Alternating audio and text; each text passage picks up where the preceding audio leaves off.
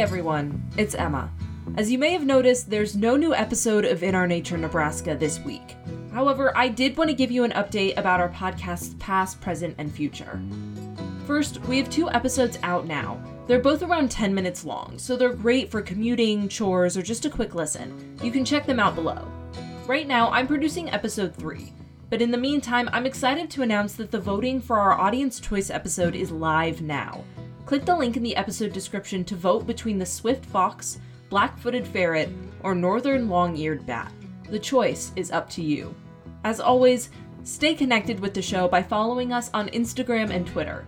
Voting for the Audience Choice episode will be available there too. And again, thank you so much for listening to my podcast. I'll see you Tuesday.